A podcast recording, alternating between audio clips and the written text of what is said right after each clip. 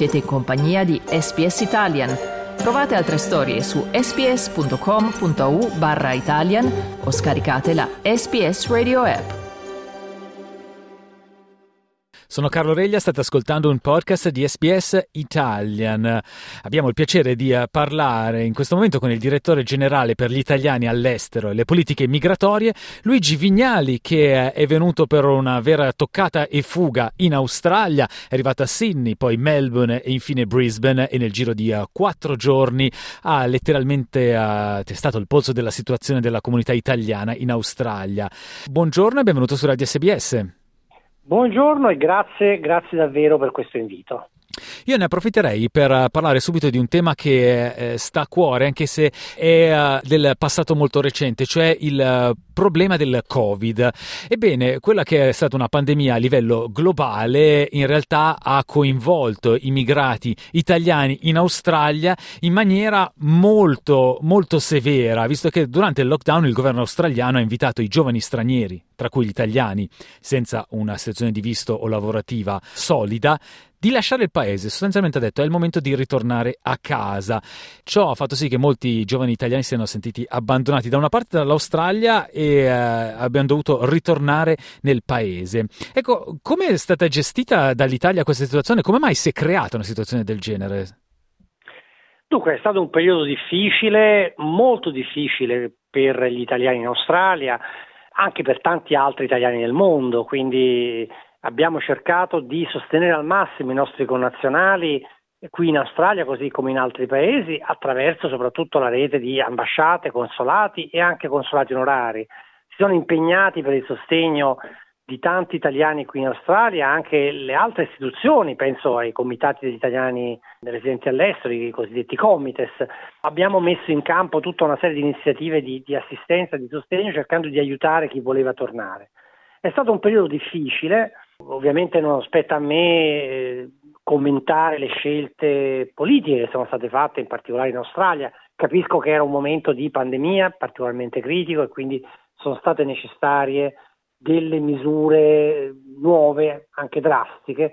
Eh, a noi interessa sapere però che, ero, ecco, finito questo periodo in cui, ripeto, la rete di ambasciate e consolati si è impegnata molto per assistere, per assistere chi era in difficoltà, per aiutare a tornare chi doveva rientrare, questo periodo però per fortuna ce l'abbiamo alle spalle, adesso bisogna guardare al futuro, ci sono tanti italiani che, che vivono qui, ormai sono diventati 180.000 iscritti come eh, residenza AIRE, quindi con passaporto italiano e tantissimi altri, forse addirittura un milione di italiani che hanno la nazionalità ma non ancora la cittadinanza, ecco sono qui e dobbiamo pensare a loro, così come ai tanti italiani che continuano ad arrivare, in particolare i giovani in questo paese. Ecco, i numeri dell'AIRE sono affidabili perché una volta, anche in tempi molto recenti, gli italiani erano resti ad iscriversi all'AIRE. Siete riusciti un po' a risolvere la situazione? Eh, noi valorizziamo sempre l'opportunità di iscriversi all'anagrafe degli italiani residenti all'estero che dà l'opportunità ai nostri connazionali di usufruire di tutta una serie di servizi da parte della rete consolare, di essere assistito in caso di difficoltà, di poter votare durante le elezioni. Quindi c'è questa campagna che abbiamo sempre lanciato eh, non solo qui in Australia ma anche in altre, in altre sedi del mondo.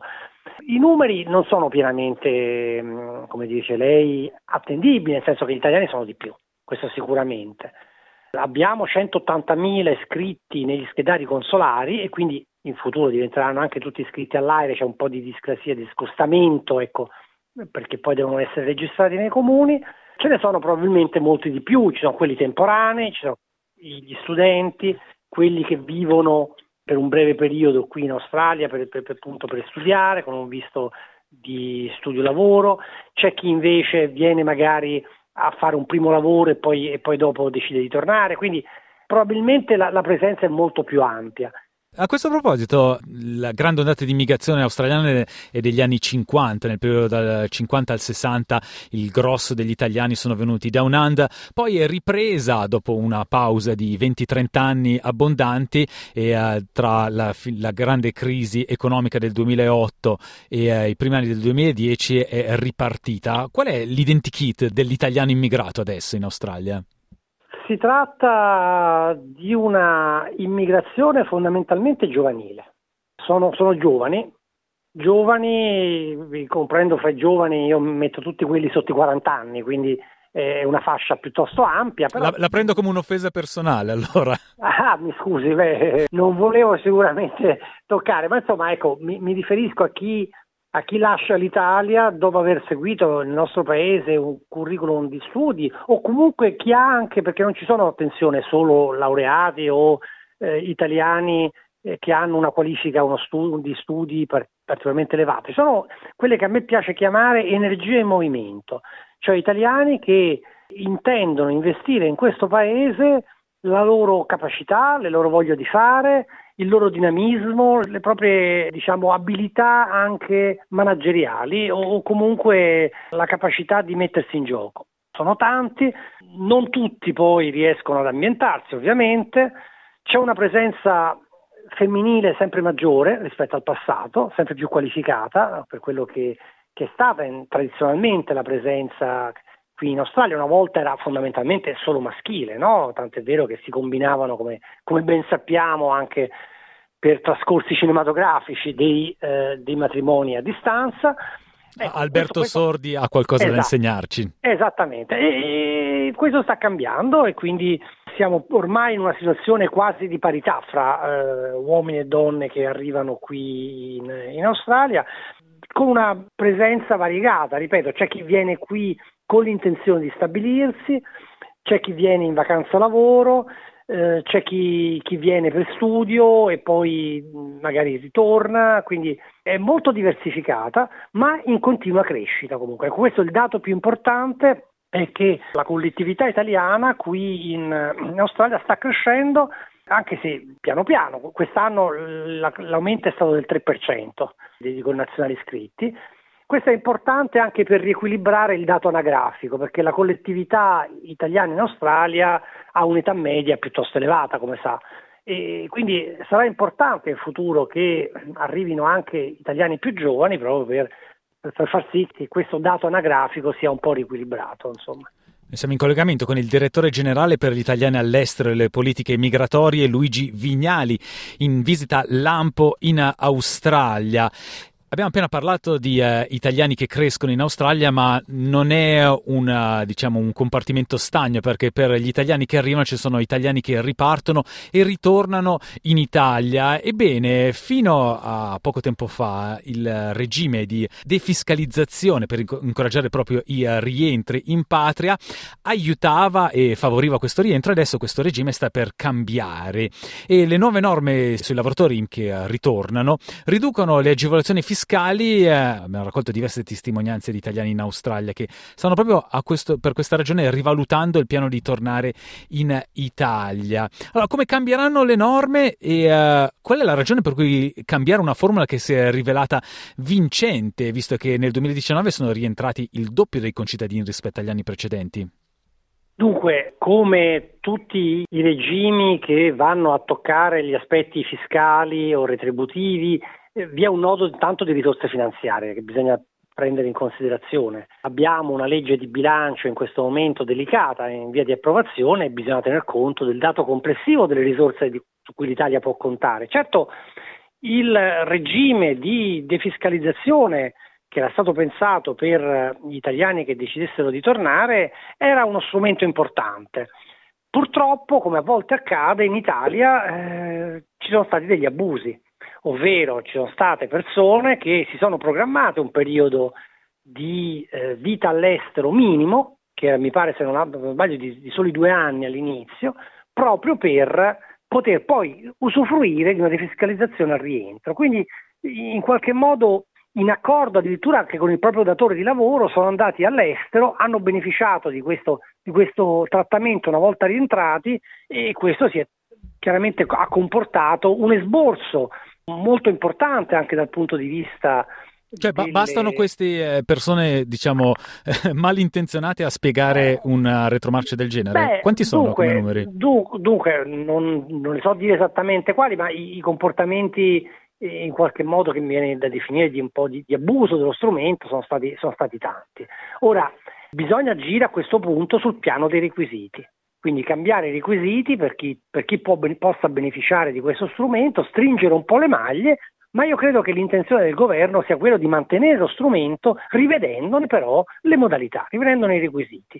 Chiaramente c'è, come dicevo, un nodo finanziario su cui si sta ragionando proprio in queste ore e io spero che vi possano essere buone notizie per i tanti italiani che una volta andati all'estero, dopo un periodo però non minimo appunto di due anni o così, diciamo, non come una sorta di fizio iuris, ecco, mi viene da definirla, di presenza all'estero, ma dopo aver maturato realmente una, una, un'esperienza anche, anche, lunga di presenza all'estero, dopo aver, eh, come dire, acquisito un patrimonio professionale, personale, culturale, ecco, possa tornare a reinvestirlo in Italia.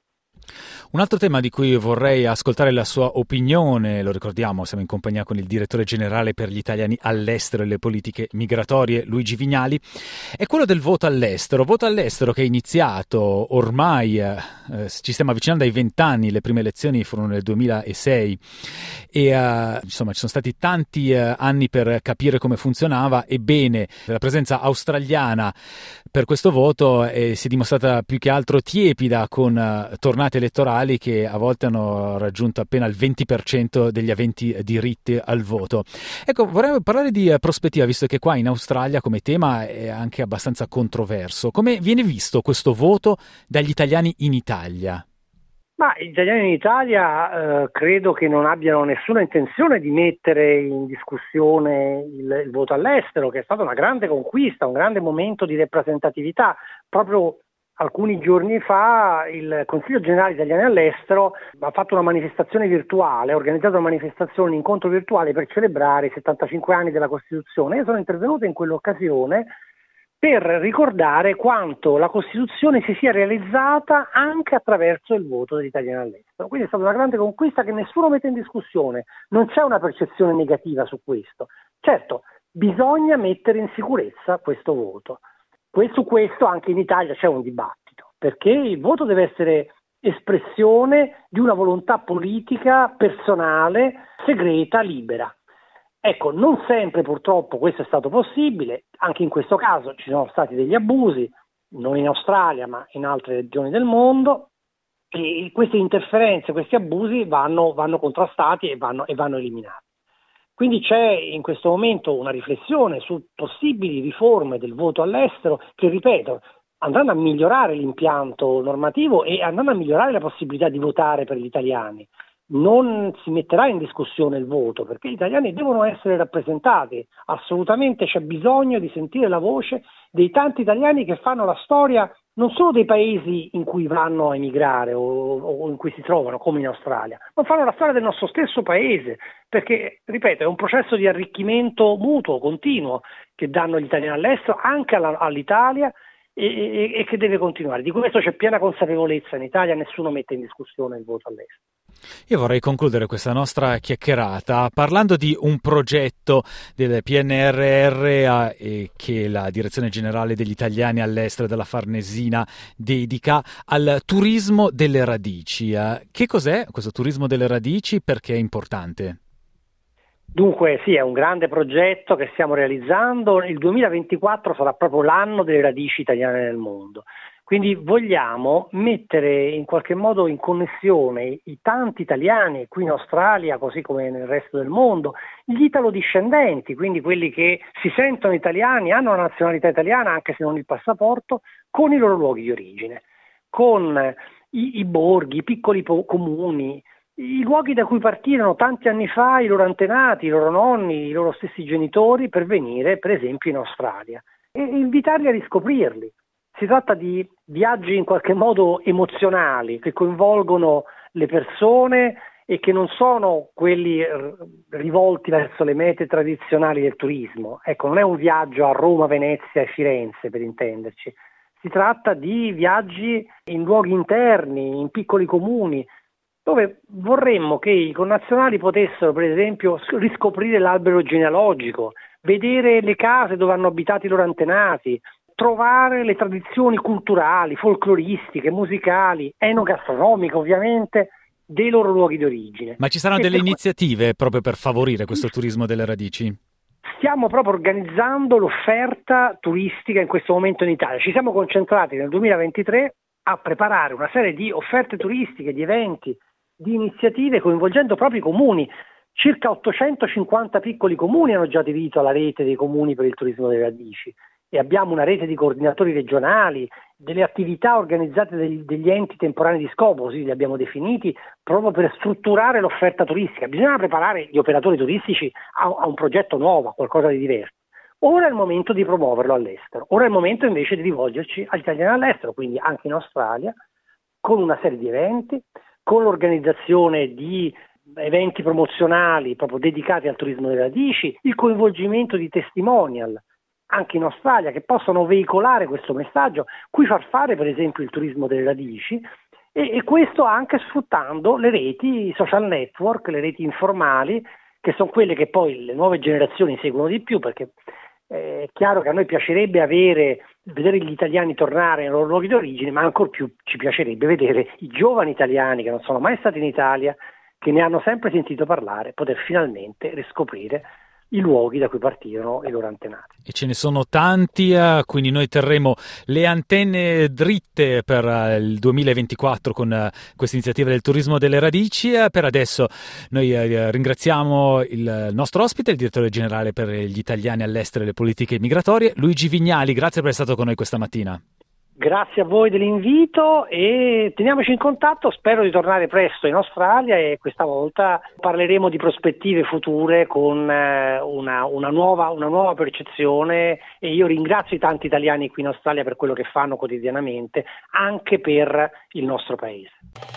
Volete ascoltare altre storie come questa? Potete trovarle su Apple Podcasts, Google Podcasts, Spotify o ovunque scarichiate i vostri podcast.